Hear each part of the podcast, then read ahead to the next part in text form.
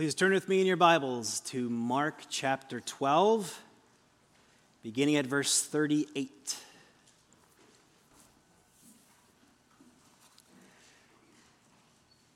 Uh, this isn't so much an All Saints sermon. In fact, it's really not an All an All Saints sermon, uh, but it's sticking with our sermon series that we're, where we're following the lectionary um, in the Gospel of Mark. And the sermon series is called Abundance Over Scarcity. And the idea of the series is that no, match, no matter how, how much or how little we have, in Christ, we can approach our lives with a spirit of abundance rather than a spirit of scarcity. It can be really, really easy to assume um, that we're running low on things, that we're running low on what we have, on what we need. And so when we feel like we're running low on things, we start to get stingy with those things. We get stingy with our time, and we get stingy with our empathy, and with our forgiveness, and with our love, and with our patience. We get very, very stingy with our patience. Uh, this morning, we're talking about uh, abundance over scarcity when it comes to money. Kind of. We're, we're kind of talking about money, and we're kind of not talking about money. And we're we're actually we are talking about money but we're not talking about money and you'll under I, this makes perfect sense to you right how about we read the text maybe at the end of this you'll see what i mean Mark chapter 12, beginning at verse 38. Listen to God's word.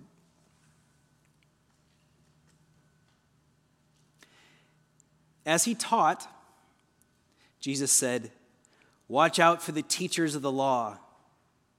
They like to walk around in flowing robes and be greeted with respect in the marketplaces, and have the most important seats in the synagogues and the places of honor at banquets. They devour the widows' houses and for a show make lengthy prayers. These men will be punished most severely. Jesus sat down opposite the place where the offerings were put and watched the crowd putting their money into the temple treasury. Many rich people threw in large amounts but a poor widow came and put in two very small copper coins worth only a few cents. Calling his disciples to him, Jesus said, Truly I tell you, this poor widow has put more into the treasury than all of the others. They all gave out of their wealth, but she, out of her poverty, put in everything, all she had to live on. This is the word of the Lord.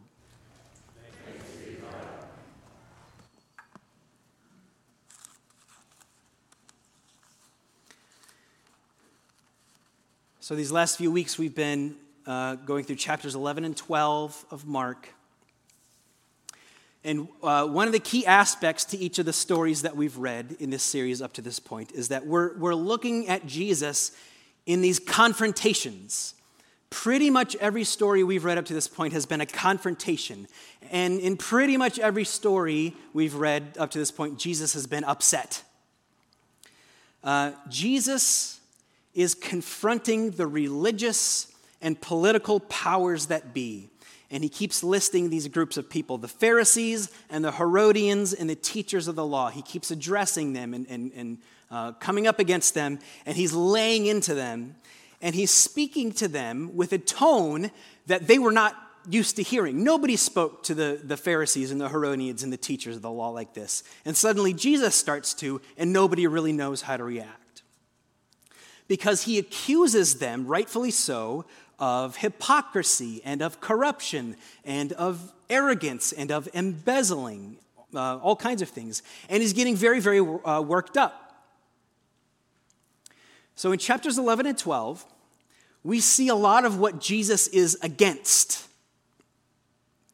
And we see a lot of the things that make Jesus angry until our text for this morning, uh, the second half of our text for this morning, when Jesus sits down against a wall at the far end of the temple court, exhausted, And he lifts his eyes up and he sees as a poor widow drops two pieces of almost nothing into the temple treasury. And it made his day. All of that back and forth that he had had with the Pharisees and the Herodians and the teacher of the law, all of that stress just melted us away when he saw this beautiful saint put in those tiny little pennies. And it, it, it, it, had such an impact on him that he immediately called his disciples, Guys, you have to see what just happened. So Jesus is coming off of this parade of, of these very toxic, corrupt people uh, um, one after the next, and he's berating them until he sees this old woman and he says, I tell you the truth, this poor widow has put more into the treasury than all the other people combined today. I tell you the truth, this poor widow, she gave out of her poverty when everyone else gave out of their wealth. So, in our text this morning, Jesus is inviting us to see a comparison on the one hand, you have verse 38, where Jesus says, Look at these teachers of the law. Look at these guys. They walk around in their fancy robes. They go into the market and they're glad handing people. They sit up front in the worship services and they line their pockets with money from the temple treasury. And then, on the other hand, he says, verse 43, he says, Look at this poor widow who out of her poverty put into the treasury everything that she has to live on. So that's the contrast. That's the comparison he wants us to see. So if we compare this poor widow to one of the teachers of the law, we will notice a lot of differences, right? One of them has a great deal of prestige. One of them is on top of the world. One of them is on top of the social hierarchy, and the other is very much at the bottom. But the biggest difference, and the thing that really gets Jesus' attention, has to do with what these individuals are doing with what they have. So it's not so much about who's giving more, this person or this person. It's much more about what are they doing with what they have. That's the question that we're getting today from Jesus. That's the question from Jesus. Whether you have a little or you have a lot, what are you doing with everything you have? What are you doing with everything you have? Now, I want to be a little bit careful here. This is going to be a quick aside because I, I don't want to misrepresent the text and I don't want to misrepresent Jesus. Jesus is not saying it doesn't matter if you're rich or poor, because it does. I mean, especially if you ask someone who's poor. The Bible has very, very specific things to say to and about rich people. And the Bible has very, very specific things to say to and about poor people. So it's not at all that Jesus is saying, I just look at everybody equally. It doesn't matter if you're rich. It doesn't matter if you're, oh, no, no, no. It matters very much. And, and, and I could, you know, there's a dozen sermons to preach here about what it looks like to be a rich Christian and what it looks like to be a poor Christian. This is an aside. We're not going there today, but I just want to make the point. It's not like it doesn't matter, because it does. But the question that Jesus is asking this morning, and asking each one of us this morning, is whether you have a little or you have a lot, the question is, what are you doing with everything you have?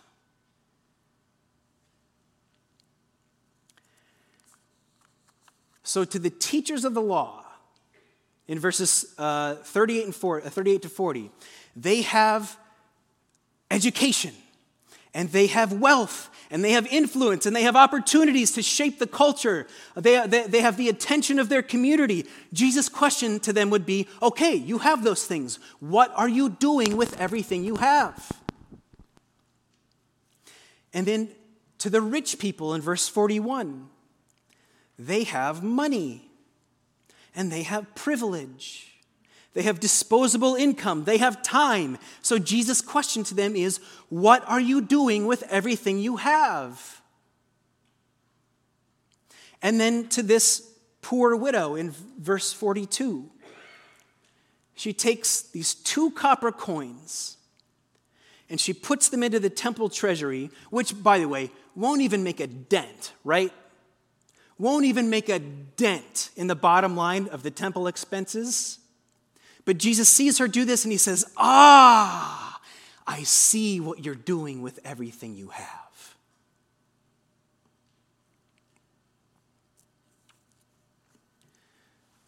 I've told you this story before, but it's just too good, so you're going to get it again. There's a farmer. He comes into the farmhouse one morning, and his face is glowing, and he's very, very excited. And he says to his wife, Great news, sweetheart, great news. Our best cow has given birth to two beautiful, healthy calves. And the husband and the wife are very, very excited about this, and they sit down for breakfast together, and they're they're, they're just feeling so overwhelmed by God's goodness to them. And the farmer says, You know what, sweetheart? You know what we should do? We should take one of those calves and we should dedicate it to the Lord. One of those calves will be the Lord's calf. And then when the time comes and we sell that calf, we'll take the money that we get from that calf and we'll, and we'll give that money to a kingdom cause. And the wife says, Oh, that's a lovely idea. I love that idea. We'll, give, we'll make the one calf the Lord's calf. And the, the wife says, Well, which one is going to be the Lord's calf? And he says, Ah, they're identical. It doesn't matter. I'll raise them both the same. The next morning, the farmer comes in for breakfast and he says, Bad news. The Lord's calf died last night. Sorry, it's so horrible. The Lord's calf died last night.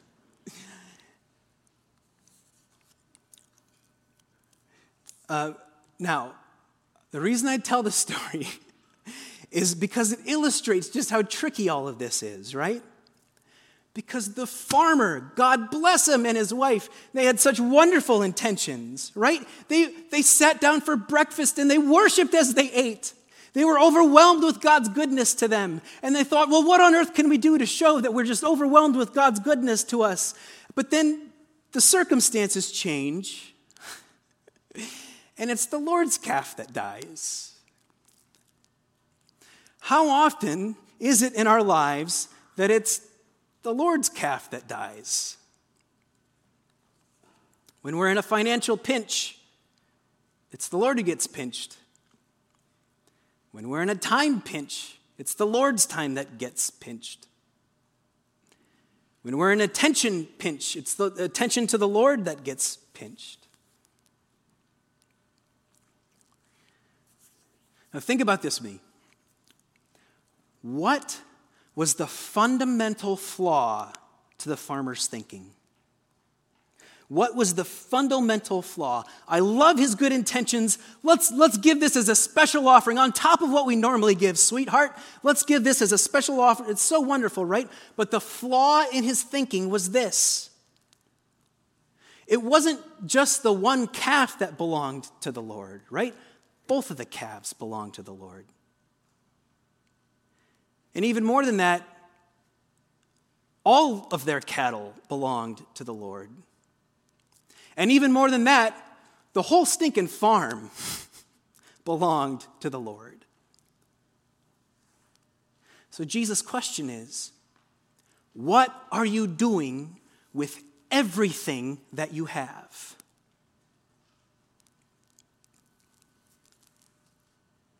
So, this widow, in uh, verse 44, she says, uh, it says about her, it says, she out of her poverty put everything, all she had to live on, into the temple treasury.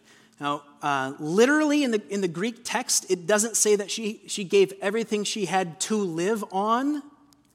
It says that she gave her olonton bion, which is a, a Greek word. Bion, you hear the word bios in there. Literally, it means she gave her entire life.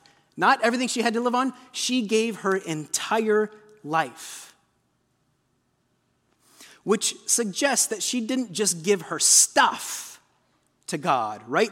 But literally, she gave her entire life to God. This was not, it was her bios that she gave to God. This was not strictly a financial uh, transaction that happened. In fact, the financial transaction was almost nothing, right? But what caught Jesus' attention wasn't the two copper coins, but what went along with the two copper coins. She dropped her whole self into that treasury today. And Jesus said, Wow.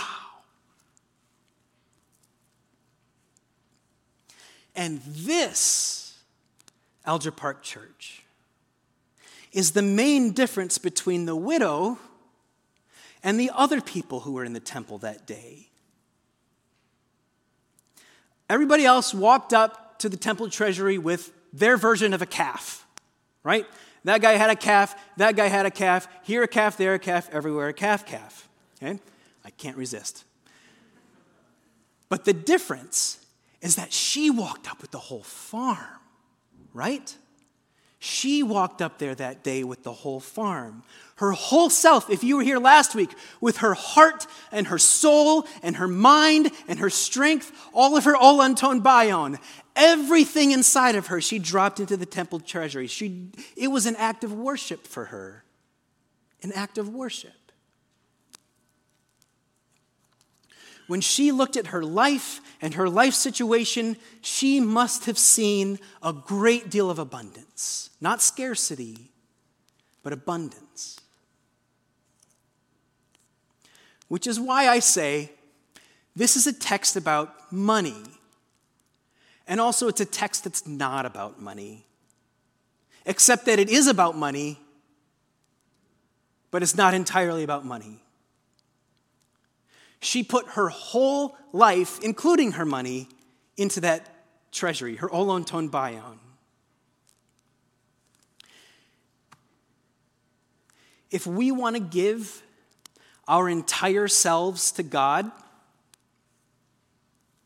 your money is a great place to start. Some of us find a way um, to convince ourselves that if we are giving our money, then we are giving everything, and that, that also doesn't work. It's trickier than that. But our money is a good place to start because Jesus tells us that, that so closely to the way that we spend our money is the way that we spend our hearts. He says, Where our treasure is, our heart is also. So, for some of us, if we want to begin to think about how do we give our entire selves to God, a great place to start is to say, well, what kind of money are we putting into the temple treasury? Is it just loose change, or is this a priority? But again, the question is what are you doing with everything you have?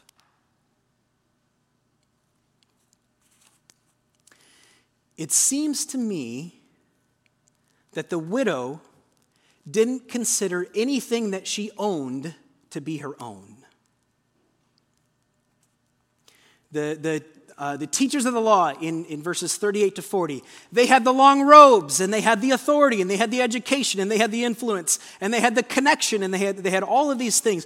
And none of those things are bad things. Those aren't bad things to have. In fact, those can be really good things to have. But the problem with having those things, or at least for these teachers of the law, is that they were using those things for their own sake.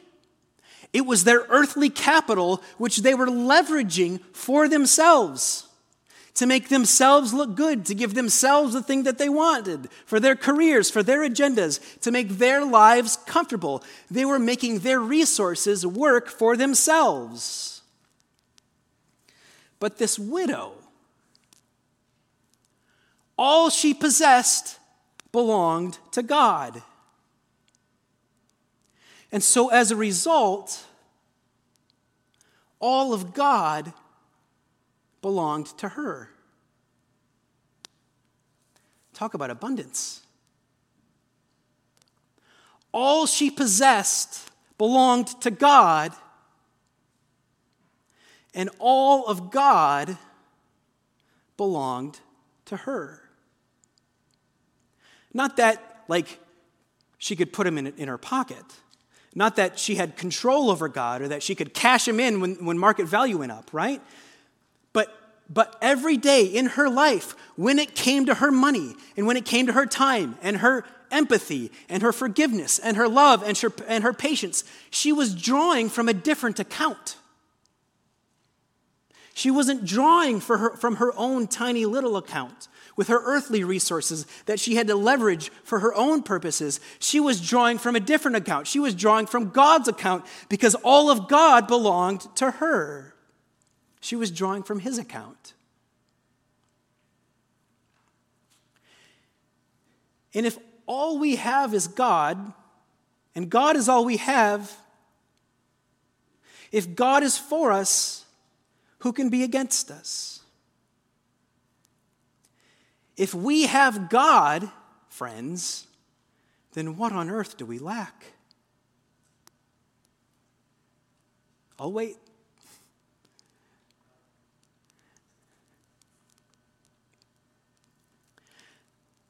I realize that, okay, my sermon's kind of over now, okay? But I realize that I'm leaving you with like no practical application. and I know that for a good chunk of you, you're like, well, now tell me what to do. Okay, this is, this is very philosophical and it's, it's kind of up here. It's also very much in here.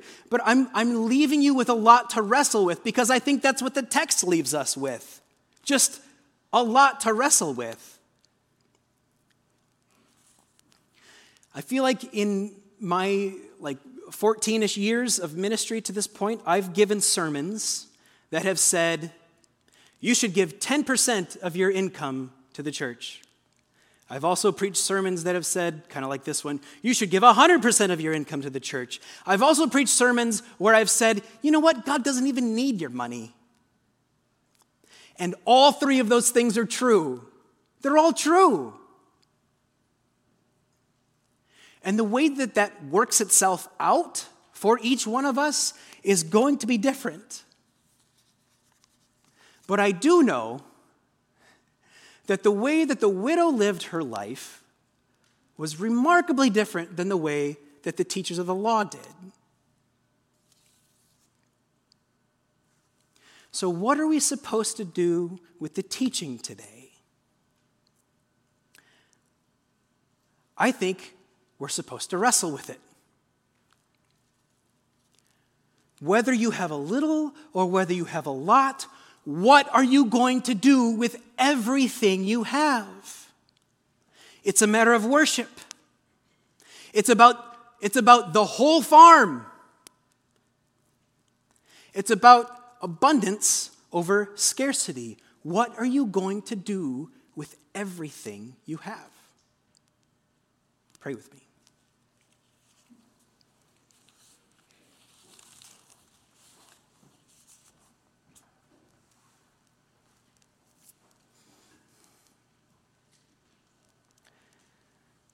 Lord Jesus, we thank you for the beauty and the example of this wonderful woman who you have put in our lives through this text.